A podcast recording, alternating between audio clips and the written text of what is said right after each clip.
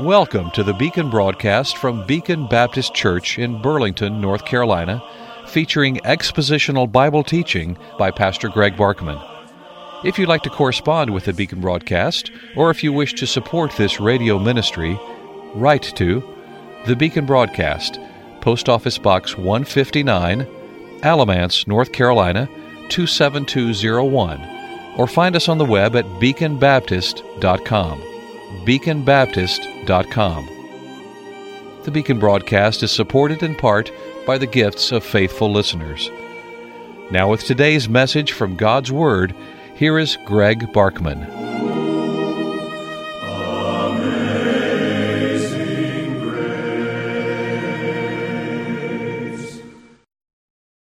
We are still in 2 Corinthians chapter 6 and dealing with the small section on broken relationships, what causes them, and how can they be repaired.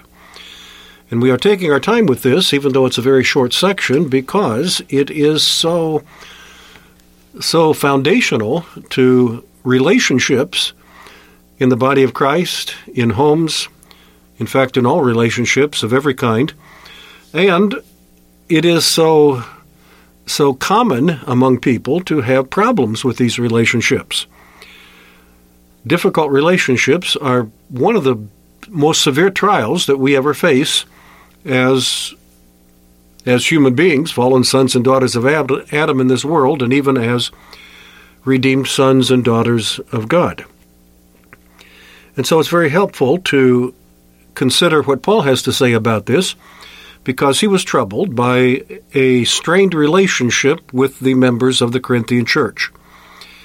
He has written several epistles to them, two of which are included in our New Testament, 1st and 2nd Corinthians.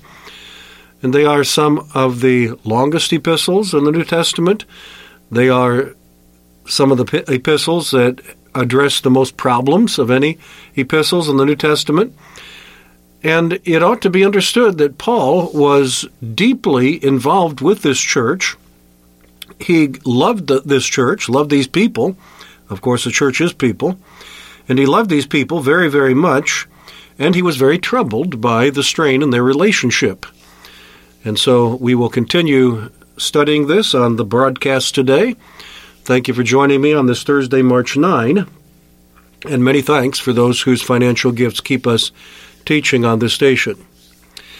Paul's attitude toward the Corinthians is described in a very short verse, verse 11. O Corinthians, we have spoken openly to you, our heart is wide open. It is a passionate declaration, and it is a reminder that he has communicated openly with them.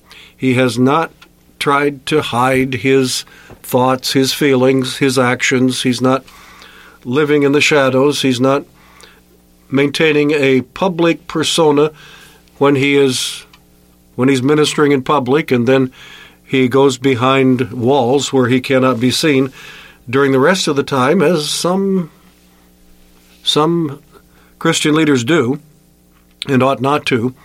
But he has opened up to them in every way and he is disturbed that their response to him has not been the same and their attitude is described in verse 12 you are not restricted by us but you are restricted by your own affections they had a very different attitude toward him. His attitude can be destri- described as large. He had a large heart toward them. Their attitude can be described as narrow. They had a restricted heart toward him. And Paul says, but you've got to know that that's not because I have dealt with you that way. I'm not the cause of the narrowness of your heart. Whatever the cause is, real or imagined, it is not me. And we talked about the source of the, the likely source of these wrong attitudes on the broadcast yesterday. They were no doubt suspicions that were implanted by false teachers trying to to seduce the members of the Christian, uh, the Corinthian church, away from the influence of the Apostle Paul. And in some cases, it may have been troubled consciences by some of these people who had been rebuked by Paul and were not willing to deal with the sin in their lives and make the proper corrections and so forth. But whatever the cause, it wasn't Paul. Paul had not mistreated them. Paul had not withdrawn from them. Paul had not narrowed his affections toward them, but they had certainly done that toward him. So that brings us now to verse 13, which is a statement about the proper attitude. Verse 11, Paul's attitude. Verse 12, their attitude. And now, verse 13, the proper attitude. I read all three verses again. O Corinthians, we have spoken openly to you. Our heart is wide open. You are not restricted by us, but you are restricted by your own affections. Now, in return for the same, I speak as to children, you also be open. It's very it's very short. All of these verses are short. Paul doesn't really linger in describing either the problem or the solution because it is so simple, but it is so common. This problem is so common. It's a simple problem with a simple solution, but it's easier said than done. But it needs to be done. So let's get on with it. Now, in return for the same, I speak as to children, you also be open. You've got to open up your heart to me. You've got to open up your communication to me. And so the proper attitude is number one, warm reciprocation. Now, he says in verse 13, in return for the same. Or, one has translated it now, for a recompense in kind. And someone else has translated it now in an exchange that is exact. Simply saying, in return for my love to you, and in return for my faithful ministry to you, please return the same loving kindness and openness and warmth and consideration to me that I have always maintained toward you. That's what you've got to do. Warm reciprocation of my warmth toward you. What else?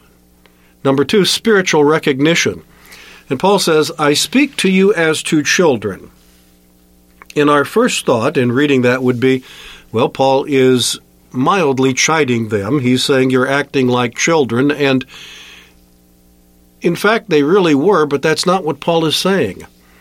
The exact translation should probably be I speak to you as to my children.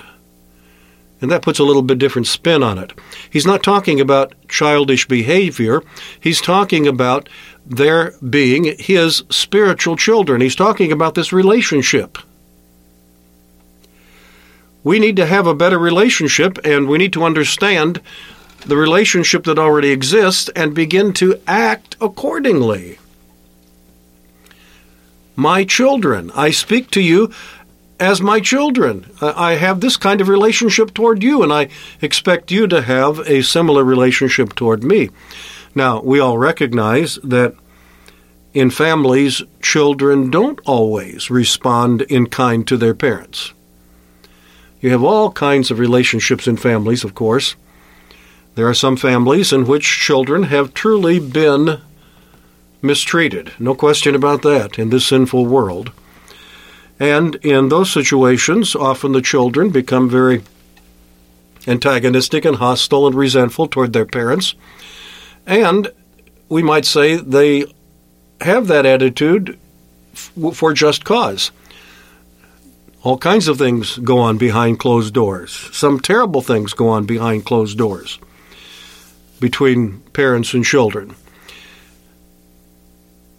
But even in good families, Christian families, godly families, where the actions and attitudes towards the children have been nothing but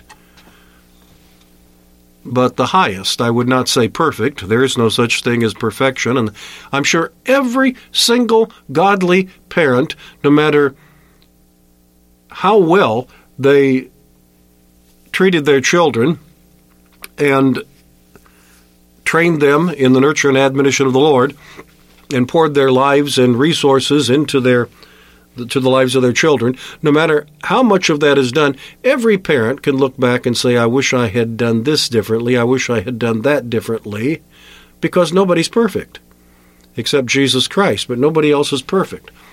So there is no such thing as a perfect parent, there is no such thing as a perfect child, there is no such thing as a perfect home. Every home has some defects, every home has some something that could be pointed to as a as a problem that, that should not have been handled the way that it was.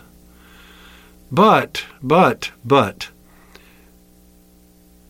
children in whom the grace of God has operated, those who have been saved, will appreciate Christian parents who have done their best as they were able at the time or as they understood what needed to be done at the time we do get wiser as we get older, and sometimes we have to have to be grandparents before we recognize some of the mistakes we made with our children, and then we try to make sure that we don't repeat those mistakes with our grandchildren, though we don't have the same relationship with them that we had with our children, unless you are in one of those situations where you are rearing your own grandchildren because of the abandonment by their their parents, who one of whom at least would have been one of your children. And that's a very difficult situation, but that's not what, what I'm talking about now. But when God's grace has worked in the hearts of children, then they will love their parents and appreciate their parents and will recognize the the love that their parents have shown to them and the benefit that that kind of home has been to them, and they will respond in loving kindness and warmth. They will will respond the same way. Now, when you have unconverted children, sometimes then with their sinful hearts, they will focus upon those one or two little things that weren't perfect and act as if their parents have been a total failure and blah blah blah. And we all know that heartbreaking situation and the remedy for that may not be anything except conversion. God must save them to change their perspective and to change their responses. But even in unconverted children, when they get a little older and more mature, sometimes they see things a little differently. When they have children of their own, sometimes they see things a bit differently, don't they? But we're talking here, in this case, with Paul and the Corinthians, to saved people. They are spiritual children who have been saved by the grace of God, who have a work of God's regenerating spirit in their hearts. They have been born again. And so they shouldn't be acting this way. I mean, nobody should be, but there really is no excuse for their acting this way.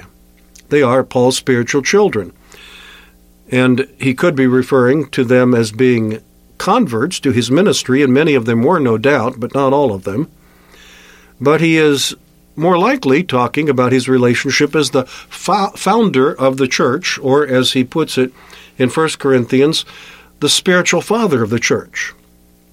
The church in Corinth exists because of the ministry of the Apostle Paul, who preached the gospel and many were saved and who founded a church, which they are now all the beneficiaries of, and they ought to recognize that and appreciate and return to him the same kind of loving kindness that he has shown toward them, and few of them were.